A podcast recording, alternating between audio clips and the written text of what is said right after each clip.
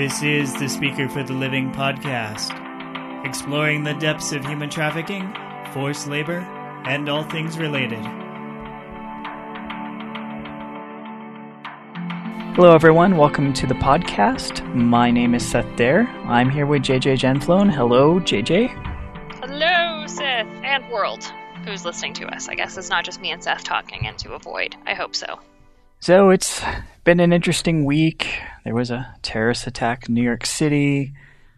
Uh, Robert Mueller indicted Paul Manafort and Gates, and then we got to read a statement from Papadopoulos, which uh, anytime you can read a long Greek name, it's really cool. Mm-hmm. But uh, we're not going to talk about any of that. Nope. We're going to go back a few weeks to something that we wanted to talk about when the fires were at their height in California. Mhm. You know where the fires are at right now? I imagine they're still burning some. There, yeah, I was gonna say from what I have, the like the the worst of it, from what I understand, has has died out. I think there's one or two pockets. Um, but according to Mother Jones, the the made the biggest issue, um, the fires were located in Northern California. hmm Um, but the major issue now that's happening is um, ash.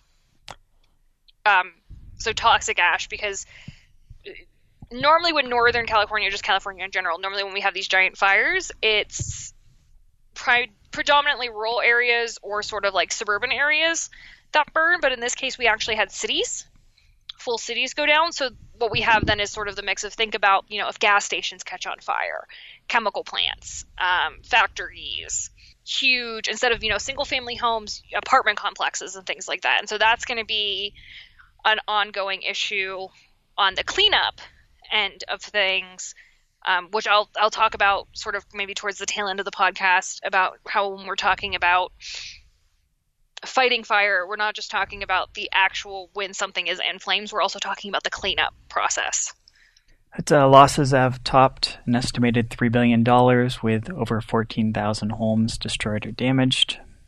But we are going to focus on the uh, conservation fire camps, which are camps of firefighters run by the California Department of Corrections and Rehabilitation, because that uh, made the news in several articles. We previously talked about prison and correctional labor on our second podcast a year ago. We've now been going for a year. Thanks for listening, but uh, we're going to revisit this topic and focus on a specific type of prison labor. And uh, if you want the big context, go to episode 2 Mhm.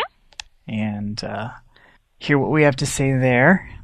So, the reason this is in the news partially is because you have a lot of people fighting fires who are in prison, and this is an alternate program, and they're paid between a dollar and two dollars an hour, and so that's kind of the context. And so there's questions about exploitation, and one representative or one uh, candidate has questioned whether this is slave labor. So we'll get into that. Uh, first, I'll give a little history. So the camps, which were called road camps, were originally established in 1915, and then they went through a change in World War II and helped to augment the firefighting forces in California. There were 41 interim camps then, and now there are 43 camps for adult offenders, one camp for juvenile offenders, and three of the camps also house female firefighters. And uh, the, their budget is 2.35 million per camp. They make about 35 to 40 percent. I think it's about 35 percent of all firefighters in California. And the camps are spread across the state in 29 counties. They can house up to 4,500 adult inmates and 80 juveniles, and up to 219 firefighting crews. They provide approximately 3 million person hours responding to fires and other emergencies, and the amount that they save taxpayers is between 80 and 100 million. I've seen all sorts of numbers. They don't just fight ongoing fires, they also clear fire breaks, they restore structures, maintain parks. They've helped with car wrecks and other things that people use them for. It's uh, it's also an alternate type of prison that people apply for. They have to be nonviolent criminals and they have to pass background checks. So, of a limited set of choices of minimum security inmates, they choose to be assigned in these camps. Mm-hmm. And I think we've, I mean, again, this is kind of encroaching on episode two territory. But what does it actually mean to to choose to enter into one of these camps as opposed to entering into another one? What what is the benefit? Why would people sign up to be in a camp like this? Well, you get to see the great outdoors. I mean, I guess I mean that is something. if you've been incarcerated, that, I'd like freedom of movement is it's not it's you know that's actually a big thing that I hadn't thought of. Just actual movement. Yeah, that that was actually cited by a prisoner who was mm-hmm. actually being able to get out and see the landscapes. It's uh, this one guy, uh, Deshaun Hurd, 33 older inmate. It's better than sitting in the prison yard. I like getting in there and helping people. So for some, they actually get to do something that they see as more meaningful. It uh, also looks like, based on a few comments, that you might feel le- less like a standard prison situation. Mm-hmm. And, you know, I would look at it and say there's they're, they're go- they do have a goal of rehabilitation, and they say it's even uh, looking at uh, what uh, Pine Grove Youth Conservation Camp, which is the youth camp. Mm-hmm. Like like there there are people like some of the uh, guards and so on who work there have been affected and have their perspective changed in a positive way by working in this environment. So, compared to a standard prison, it looks like a more desirable environment that's less like a prison where there's the outdoors, where you get to work with teams and you get to do something that's a little more impactful and uh, growing. And so, those are all positives and you know before launching into any you know criticisms of the model like i am a believer both in rehabilitation and restorative justice. I find our current system not very restorative that people learn skills but they don't necessarily apply to the real world or if even if they do then people often have black marks on their records which then makes it hard to get employment those are problems with the system, and we talk about some of those in episode two. There's also too the fact that because prison labor is so much less expensive than, um, mm-hmm.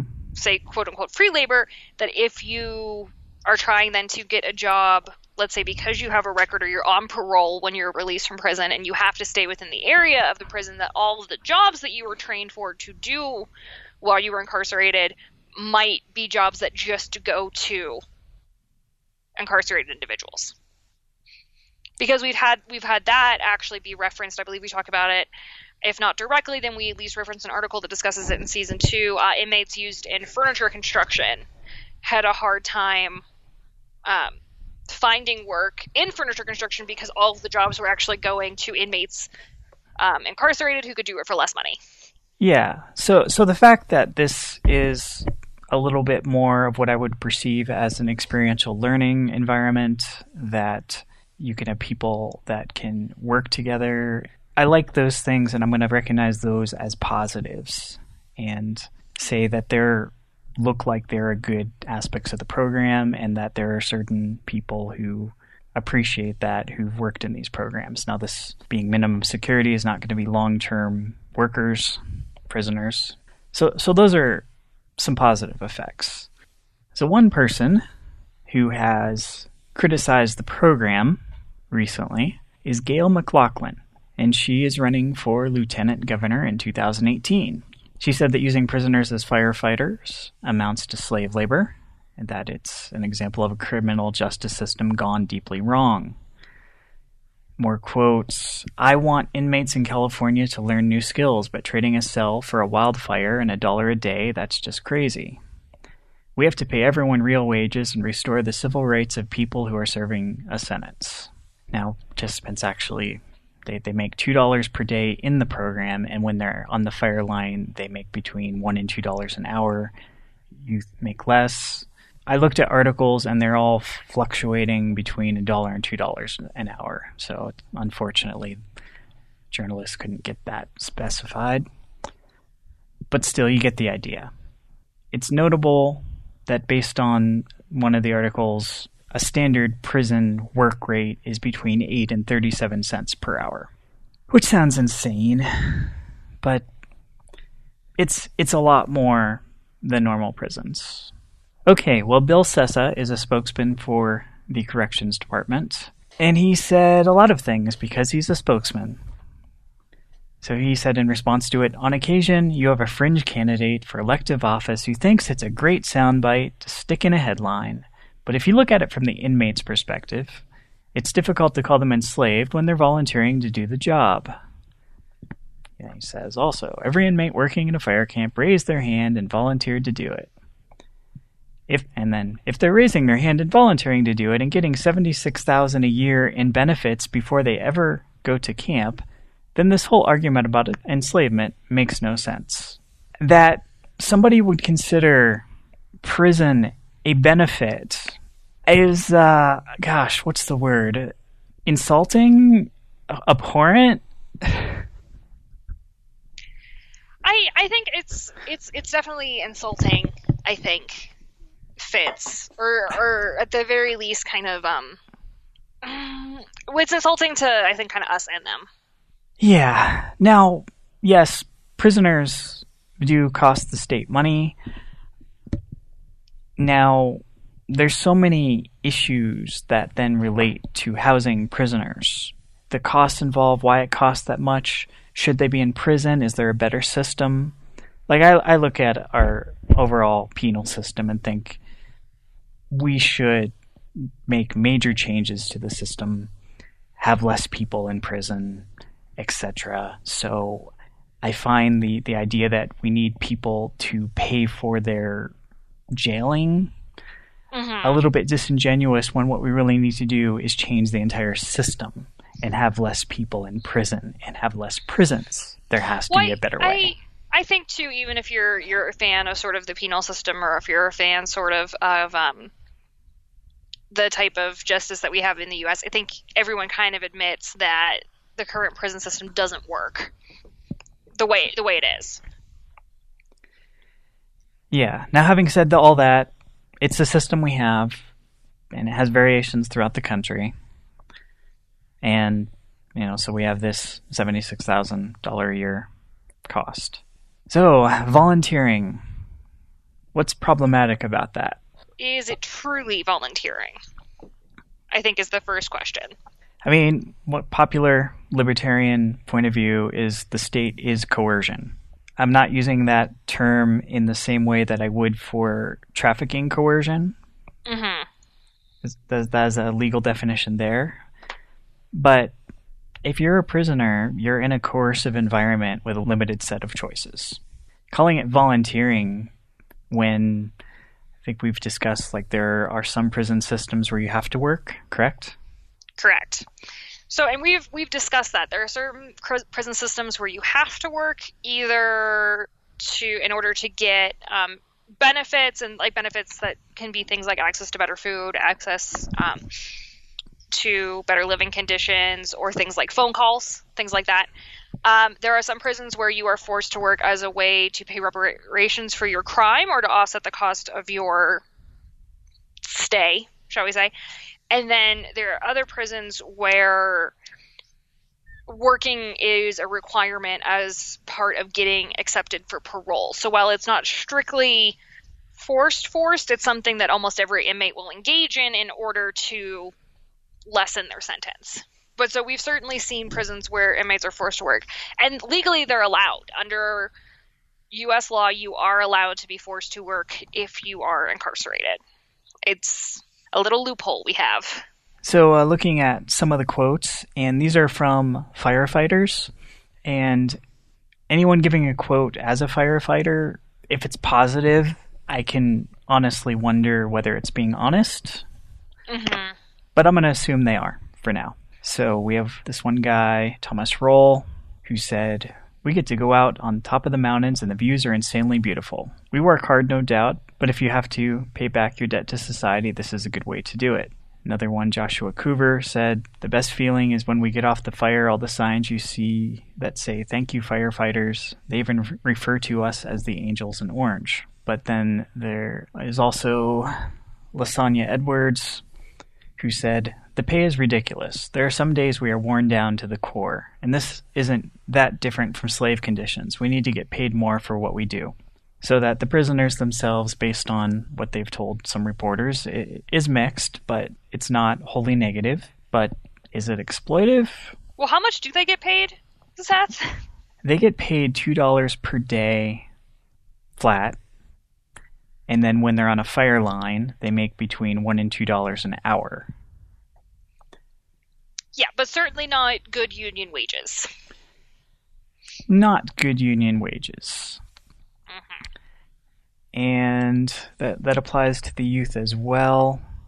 Although in that case, the lead makes two dollars a day, his number two makes a dollar fifty a day, and everyone else makes a minimum of a dollar a day. And looking on their website for the conservation camps, they had a post about the Pine Grove Youth Conservation Camp. And they gave a schedule for that camp, which may not apply to all of them, but it gives you an idea of, you know, they have shifts that consist of 24 hours on, 24 hours off. There are four fire crews. Crews head to breakfast at 7:15, are done by 7:45 there is school offered 5:30 to 10, lights out at 10:15, and then they get up at 6:45. So there's a few of the details of just what that looks like. But yeah, it's it's low labor, and I mentioned how much that it saves the state early. And one of the criticisms I have about prison labor, part of it's economic. It is distorting. It distorts the economy. Period instead of giving people jobs at market rate, and the rate is like 1770 an hour according to one report. So instead of paying somebody 1770 an hour, you're paying them at most $2 an hour. Mm-hmm. So if you're making 17 an hour, that's a job that would help you support a family. And instead, it's saving the state money, although we don't know how all the pay works. So we haven't looked at all these organizations to see what everyone's paid, whether there's any profit allocated or anything like that. So since I don't know one way or the other, but it is an unknown. And that's a factor in some forms of prison labor where there is clear profit. Whereas at the very least here, it's going to payroll. Beyond that, we don't have information. I also too. So what happens if, say, someone who is an inmate who is on one of these volunteer squads? What happens if they get injured? Because this is a very real thing. We're getting reports of firefighters, whether they're incarcerated volunteers or not, at getting ill or being injured. Well, there were two firefighters, Frank Anaya, age 22, and Matthew Beck, age 26, who died earlier this year. But uh, as Bill Sessa says, when you consider the decades this has been in place, the safety record has been outstanding part of what this highlights is, and part of why I'm more bothered by this circumstance, and and again realizing that this might be a better arrangement for some prisoners and their choice and agency than some other choices. But this has a danger that is different than some forms of work. I mean, just looking at what they do, like if you're working around trees, trees can fall. Mm-hmm. So one of these guys was related to a chainsaw, and working around fire, people can die in fires, and smoke inhalation is also quite dangerous. Now they do receive a lot of training, but all that aside, like this is actual dangerous work. And their hazard pay is getting paid up to $2 an hour. I haven't seen any reports of long term effects, if any. But mm-hmm. well, and now especially too, if we're dealing with cleanup, where we might have, in this case, we had toxins that were burning actively, and now toxic ash, that may change a little bit. Now, another thing that's related to this that is interesting and a little disturbing is that when they're talking about early release and just their policies, this program factors in to how they do that. Like they, they're like, we need to have enough laborers for our prison camps. So then you're aligning your prison policy to supply labor to your labor camps, Mm-hmm. your prison labor camps, just because they are nicer than average and there's more rehabilitation than average, they are still prison camps. Now they do get to go various places and work, but then they're very nice chain gangs without the chains. And just because it looks better or it sounds better doesn't mean it is better. I mean, one of the big things I would see with any of these types of arrangements is I have a big problem with not paying people market rate. Pay them market rate and then figure out ways to pay rent or something. Like, do something that's not distorting the economy. And don't say, well, we get to save. Like, you're using prisoners to save tax dollars. And you want to make sure you have a funnel of prisoners so that you can save tax dollars. And occasionally someone dies. It's been like five people But it counts. saying it's dangerous. Well, people die. it's Yeah. dangerous. Well, and I think that like even even if we didn't have reports of people who have been injured to that to that degree, it's firefighting. This is like that's a it's a it's a serious dangerous. It's known to be a dangerous job. Most like most first responder jobs, it's known for being dangerous. Ellen Sessa also makes clear this is not a vocational program. It is not designed to teach inmates how to be full time firefighters, but they learn many life skills that they will say help them succeed in life when they leave prison leadership, discipline, teamwork, responsibility. Well, that's great. And they're doing that by getting paid virtually nothing. Uh-huh. Well, I think too what this may be kind of going back to to what you had mentioned before is that when we've had and by we I mean the US, we've had a long history of prison labor being used for a variety of things, particularly in California. Um, in particular, what I'm thinking of is during World War II, California used its prisons for military factories um, and used them for forestry camps called the Civilian Conservation Corps. Use them, sorry, the Civilian Conservation Corps, uh, and use them for road building, uh, repairing infrastructure, and for harvesting crops of on farms where soldiers had been deployed. Then, when Camp Rainbows opened in 1946, you start seeing the fire lines, and that's then continued since then and has been perpetuated since then. So when you when we see though that there's been this long long history of people who were at first not paid at all, then paid a few cents on the dollar and now paid a dollar to two dollars for actively fighting fires. It's this is in no way new. Now, relating to other episodes like our psychological coercion one, if this is actually a better environment and there is a degree of responsibility, teamwork, and pride from working in the crew and stuff, and it's not dehumanizing in the way that some other prison environments are, mm-hmm. that's great, and that makes it less slave like because that's a key part of forms of slavery is dehumanization. Like looking at all this, I, I come away feeling more positive about it than I did before researching it, but I still have problems with the entire setup. And again, it comes down to wages from people who you know, they can't negotiate for their wage. They have a limited set of choices, of which this is more attractive because of the, the low pay that's higher than everything else. So on October 13th, CESAD said that there were 1,700 inmates, or about 16 crews, on a fire line somewhere. And that's including fighting fires and providing fire protection and such. Uh, there were 235 people assigned to Canyon Fire 2 in Anaheim Hills, and there were 300 assigned to spots in Sonoma, Solano, and Napa counties, just to give you an idea. And you know, I thank them for their service, and I thank the normal firefighters for their service, and for everybody that that was helping out. But when we're saving money or we're profiting on low wage labor, and, and at a time while we're complaining about the lack of jobs, it's hard for that to make sense. Well, just the fact that you have to designate between a normal firefighter and a non normal firefighter, I think actually says it. I mean, is it slavery? It certainly fits indentured servitude for a period of time. It hits indentured servitude, it hits exploitation. Um, can you this is I think kind of an important thing that pushes into whether or not it's it counts as as that. Can you once you join the program at any point back out or say no? Can you say you know what? No, I'm not going to go fight this fire. Take me back to jail. Don't know.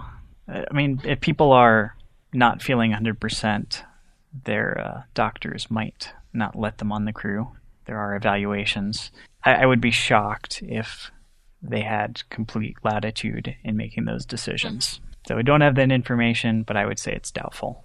Yeah, and I think that that's kind of the the situation.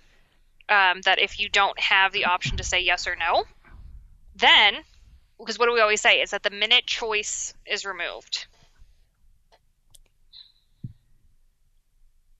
the minute choice is removed, you've you've probably entered into at the very least an exploitative labor situation. But I would say probably trafficking makes sense one can choose to be trafficked. In case you all didn't know that, you might regret it afterwards, or you might. Uh, I mean, there are people who stay in a situation in order to help other people be less bad off. There are people who inadvertently get into a situation without really fully knowing what it's about. And I think we talked about this pretty well too in our psychological coercion conversation that we did here, which details too, like why people might stay. Mm-hmm. That makes it makes sense. Why? Either because of things happening, or because the situation that they're getting sent back is dangerous. I can see why they would stay. Or if the alternative is going back to jail for a long time. But in apologies to somebody on Facebook who said that they're volunteers, and also to Bill Sessa.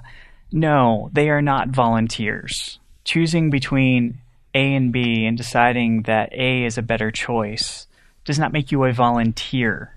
Exactly. And we've talked about this too, and we talk again in episode two, where we talk about um, people in the agricultural sector who are being used as slave labor in the agricultural sector, but like getting getting sick from like heat or from lack of access to good to good food and things of that nature. Yeah, and, California doesn't have any problems in the, that regard. No. That's sarcasm, by the way. Yeah. I was going to say, I thought that was pretty clear, but I'm glad that you pointed it out. A lot of low wage agricultural labor and not always treated very well in California. Mm-hmm. California, also a very large state with a very large population. The fact that it's has a more liberal government, I really don't care. I, I like to criticize liberals and conservatives and libertarians and anarchists and anyone else really. That that that's just me.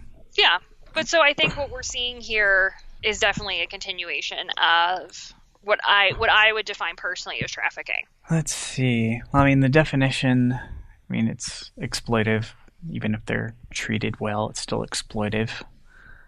And then force, fraud, or coercion. One of the things that Bill Sessa says, we will only treat you like an inmate if you make us do it. That happens very rarely. Mm-hmm. But the threat of force is always there, and you have the right to use force, and they know it. Yeah. What What are you going to do? How How do you fight against your employer when your employer has the right to kind of put you in solitary confinement. Well, when we talk about volunteering too, there's plenty of people who apply to be a worker in another country, such as a domestic worker.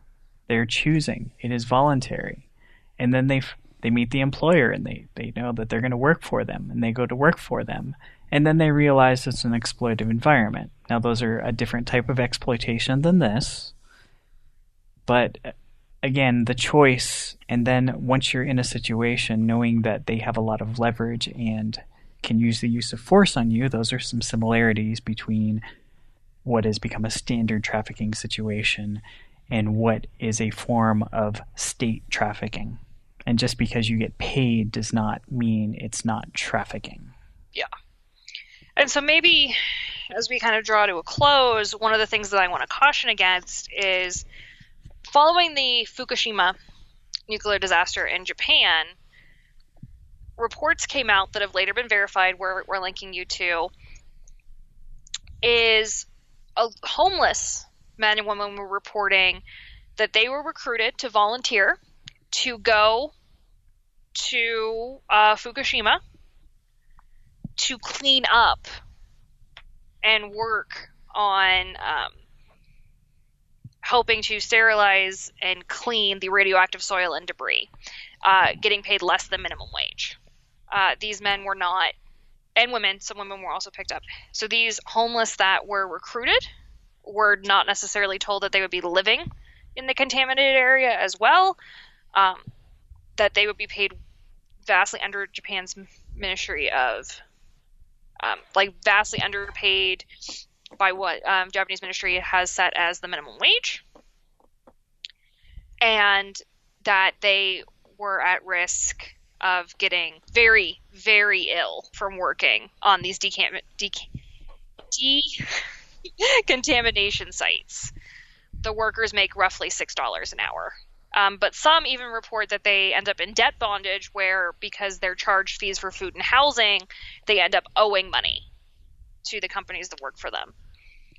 But now what we're seeing is years past now, you know, a, a roughly eight or nine years that have, have passed since the first worker showed up, that people are getting sick. People had on the job injury, people are getting ill, um, people who weren't told about some of the chemicals they were even using in decontamination, decontamination, what it would do to them. So I just, I, I'm very worried that now that we're dealing with toxic ash, we're going to continue, we're going to see people like this continue to get recruited or continue to us to like quote unquote volunteer and who are going to suffer very severe consequences because of it. Yeah. And, and that to me, basically, too, what, what makes my kind of like just little suspicious ears perk up is that anytime something is happening where people don't have the option to leave or people don't have the option to quit. And the people who are doing the hiring or who are profiting from the hiring are very like unhappy about it being publicized. That makes me very suspicious because if this is such a good program why aren't you s- screaming it from the rooftops? It's a kinder, gentler indentured servitude, but still indentured servitude. Indentured servitude. Yeah. Now, we're not making policy recommendations other than the system as it is is not okay. The, you know, it might be a better choice for some prisoners, and that's great.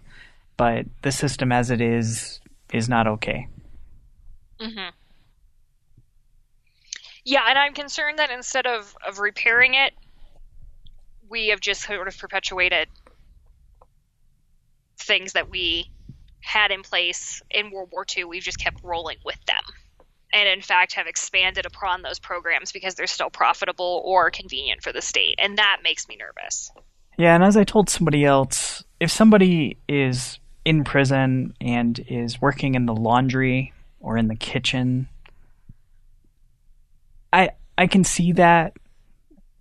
But when you're in some fashion using it to cut cost of a, of normal labor or profit because you're not using normal labor, that's where you're walking the line of trafficking. Mm-hmm.